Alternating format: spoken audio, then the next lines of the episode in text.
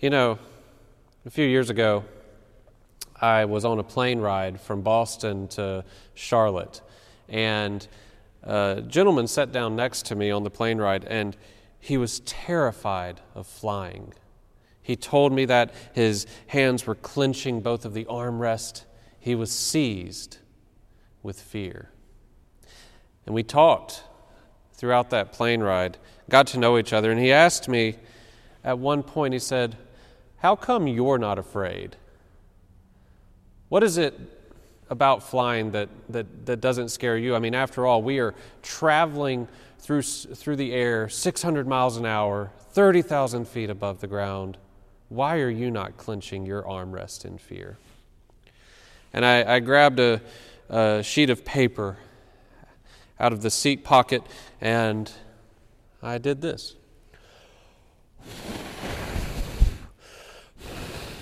And I said, that's Bernoulli's principle.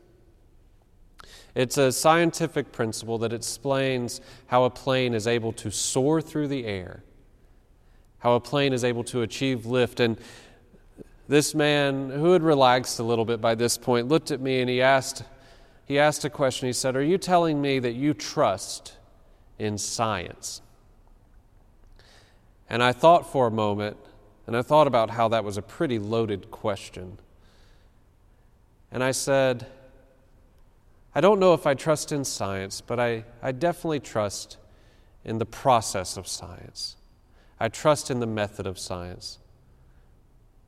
I trust in the fact that many millions of people have tested out Bernoulli's principle over the years when they've boarded planes. I trust in all my past experience of getting on these planes.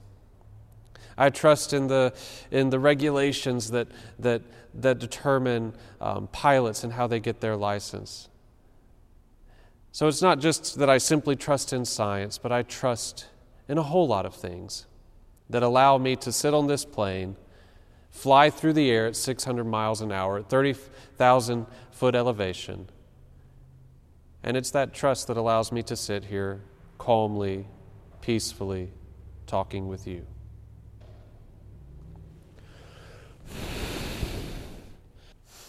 Our scripture this morning is a very familiar one.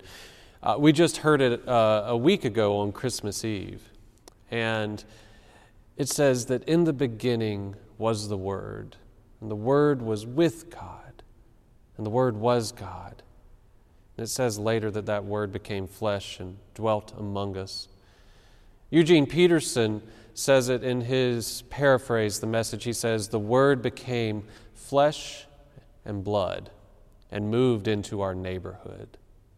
God's Word moved into our neighborhood. I've been thinking a lot um, these past few weeks as I've been preparing for this new year, this, this new year of 2021. And I've been wondering what word needs to be made flesh in my life in 2021? What word needs to move into our neighborhoods in 2021? And that word for me is trust. What is trust?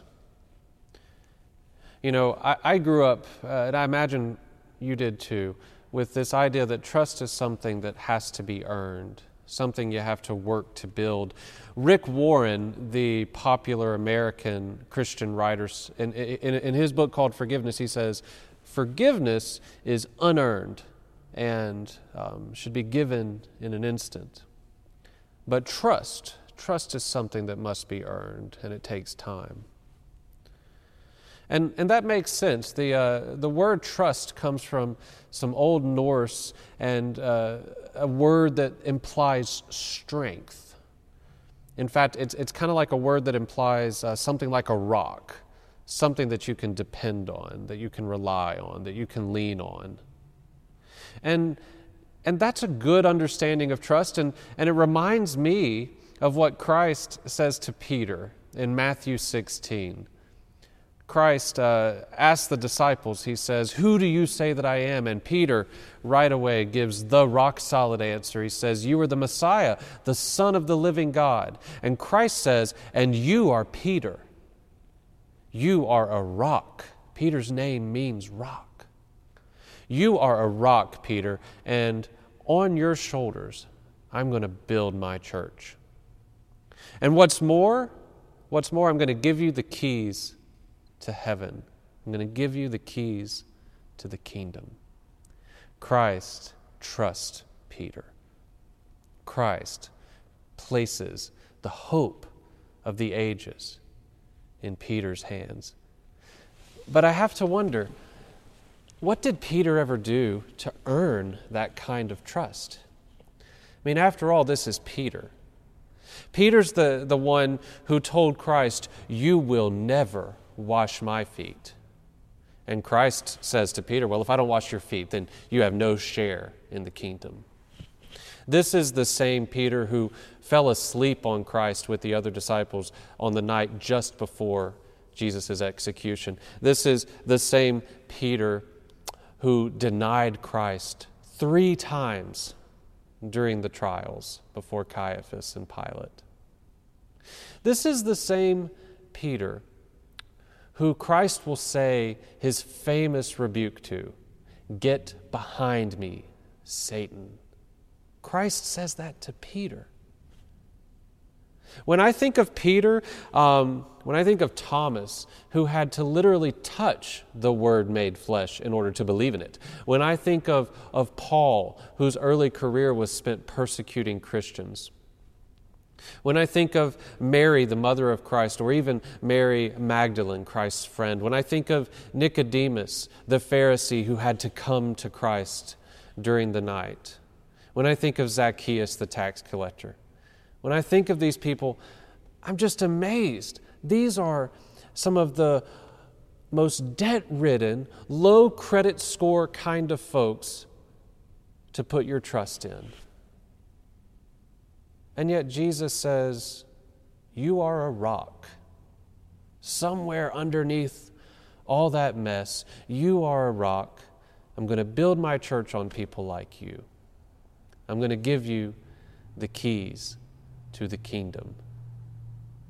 It seems that Jesus places his trust in people who haven't necessarily demonstrated very much trustworthiness people like you and I. You know, it's, it's amazing that Jesus um, trusts Peter and the disciples with the church and with the kingdom. It's amazing that, that Jesus trusts us, the church, you know, with, with his mission in this world. And I've been thinking trust is so important to what it means to be the church. When, when people join um, the church, at least the Methodist Church, we participate in a service. Um, it's in our hymnal, and it's, it's called the Baptismal Covenant. A covenant is a promise, a covenant is a statement of trust. And we say to each other, we say, I will be the church with you. Um, I will support you with my prayers, my presence, my gifts, my service, and my witness. And then the, the, the other people, the people joining the church, say, I will be the church with you we will maintain this trust with our prayers and our presence and our gifts, service, and witness. Our church is built on trust, and yet it seems sometimes that churches don't have very much trust anymore, even, even sometimes uh, inside the church. It reminds me of a story. It, it's a joke, really. It's about a man who was um, stranded on a tropical island for, for 12 years, and his rescuers finally came and found him, and he took them around the island, showed them how he lived, how he survived, and he pointed up onto a hill and he said, You see those three buildings up there? Um, well, the one on the left, that's my house, my hut. That's the first building I built. Um, it provided me shelter, a place uh, to store food, a place to sleep. And he said, That building over there on the right, well, that is my Baptist church. It's where I went to worship and to pray. And the, uh, the rescuers looked at him and said, Well, what's that building in the middle? What's it for? And he said, Oh. And he hung his head and he said, That's the Baptist church I used to go to. I hope you'll forgive me, especially if you're Baptist. I grew up Baptist, and I know that that story um, has some truth if we're honest. But if we're really honest, we know that I could have told the story about Methodist. I could have told the story pretty much about, about any denomination in America.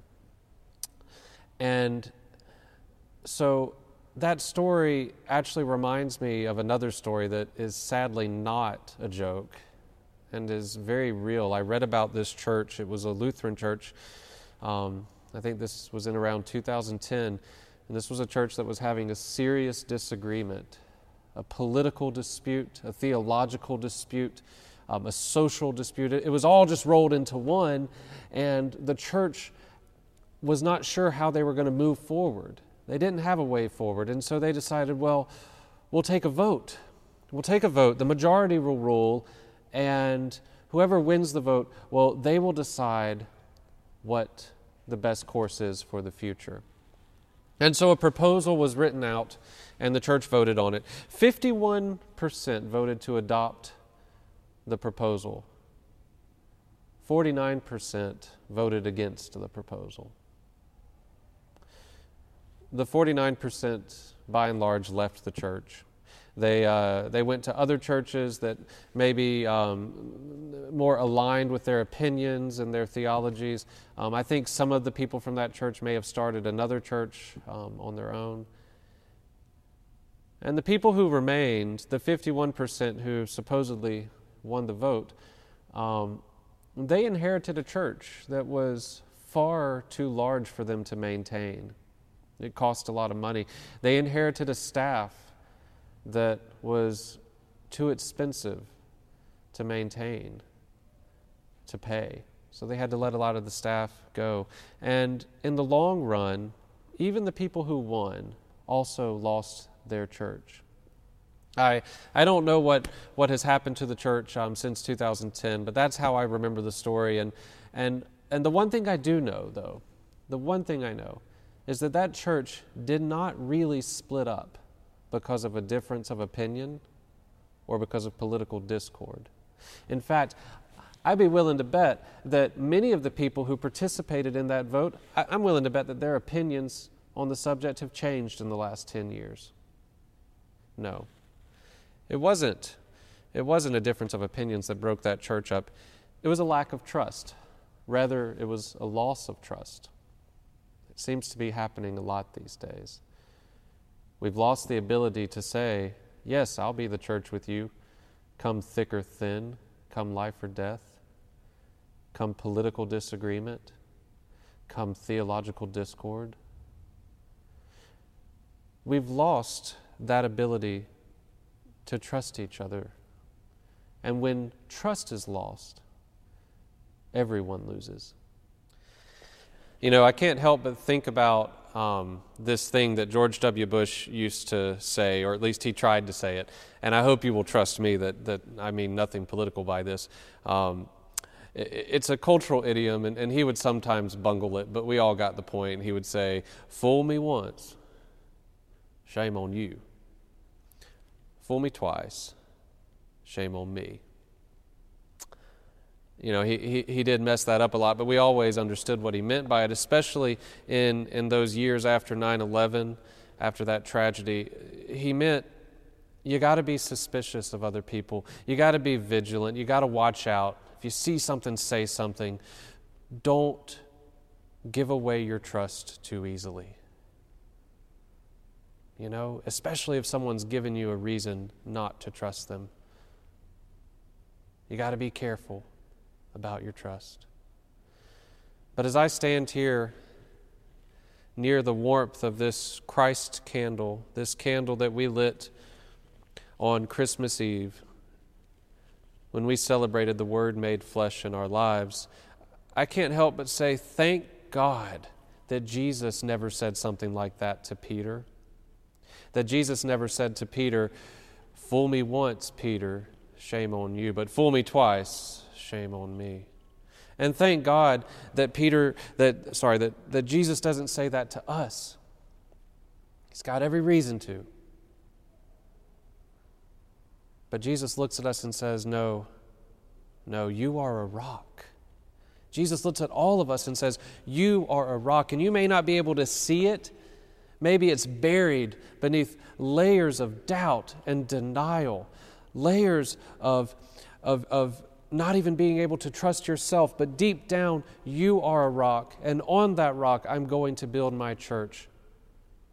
And I'm even going to give you the keys to the kingdom. I trust you with it.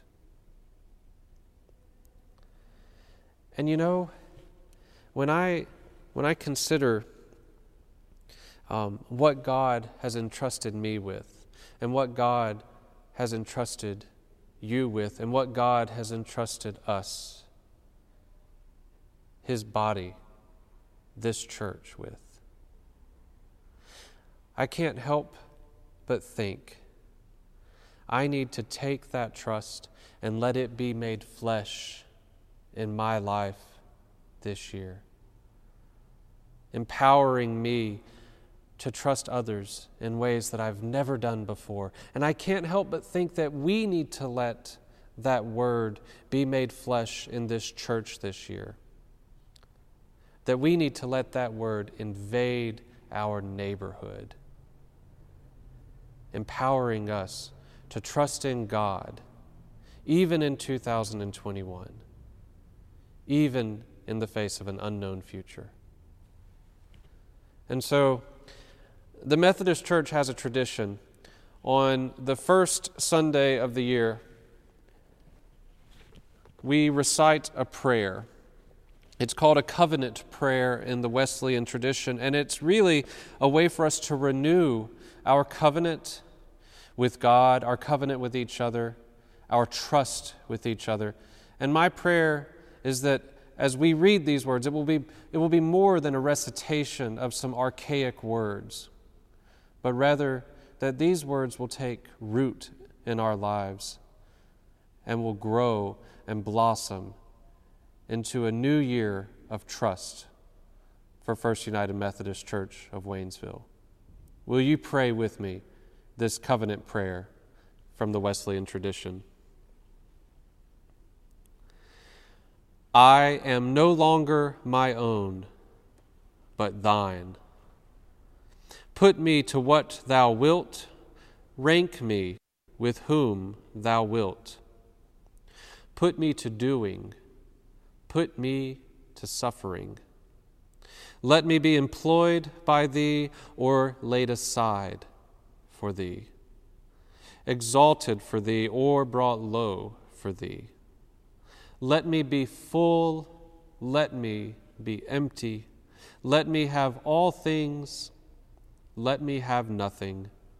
I freely and heartily yield all things to thy pleasure and disposal. And now, O glorious and blessed God, Father, Son, and Holy Spirit, thou art mine, and I am thine. So be it and the covenant which I have made on earth, let it be ratified in heaven. Amen.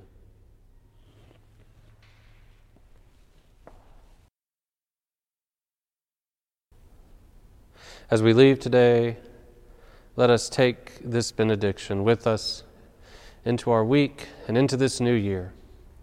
Rejoice in the Lord always. Be anxious for nothing, but in everything give thanks, gratitude to God. And the peace of God that passes all understanding will keep our hearts together as one and together in Christ Jesus. Let us go in that peace.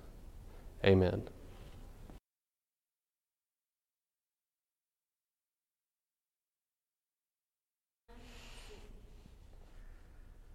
Christ our Lord invites to his table all who love him, who earnestly repent of their sin, and seek to live in peace with one another.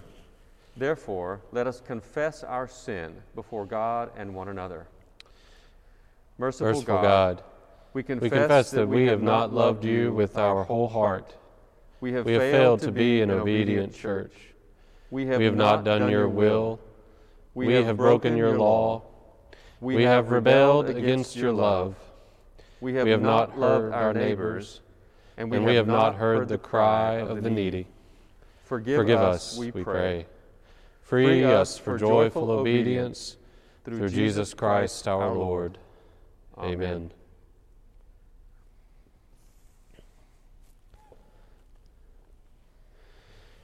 Hear the good news. Christ died for us while we were yet sinners.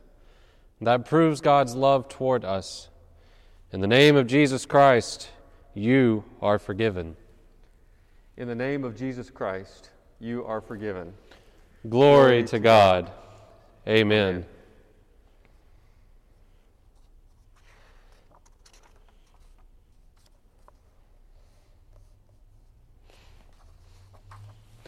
And now let us join together in the prayer of great thanksgiving. The Lord be with you. And also with you. Lift up your hearts. We lift them up to the Lord. Let us give thanks to the Lord our God. It is right to give our thanks and praise.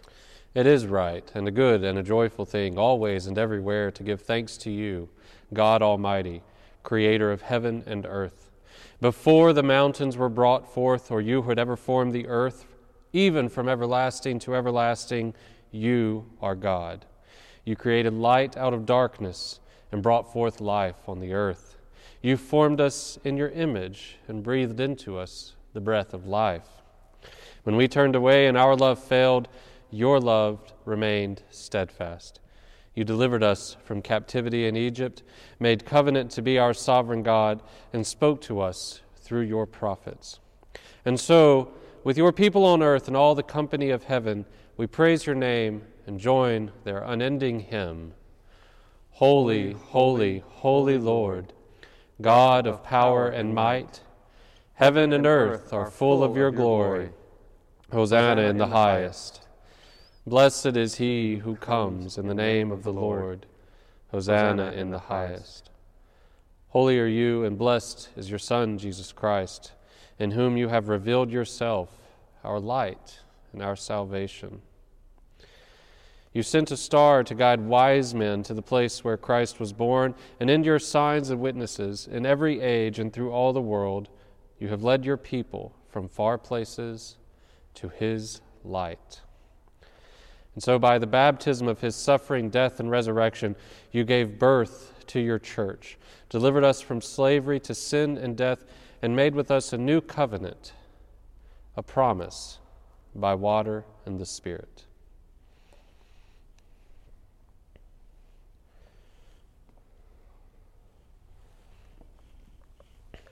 On the night in which he gave himself up for us, he took bread, gave thanks to you, broke the bread, gave it to his disciples, and said, Take, eat. This is my body, which is given for you.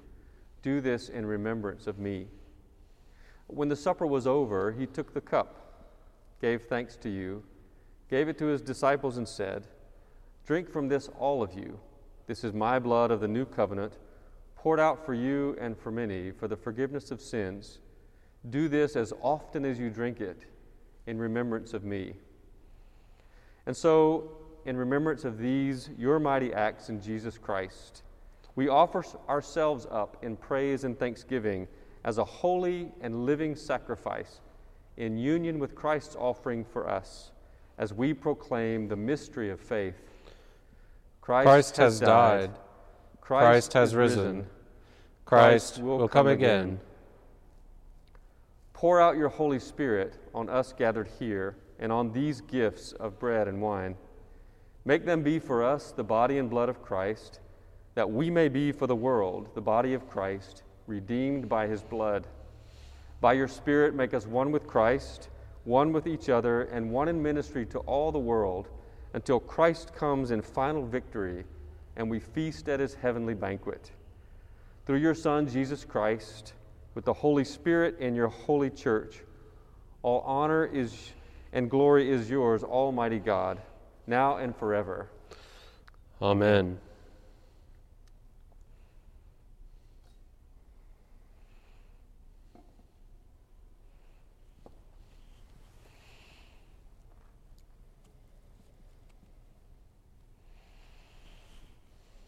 Scott, this is the body and blood of Christ given for you.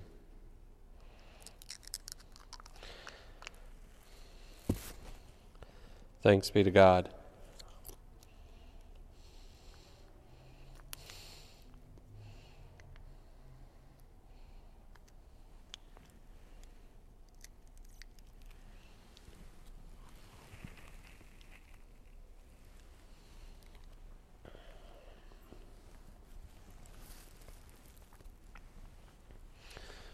Keith, this is the body and blood of Christ given for you and for all the world. Amen.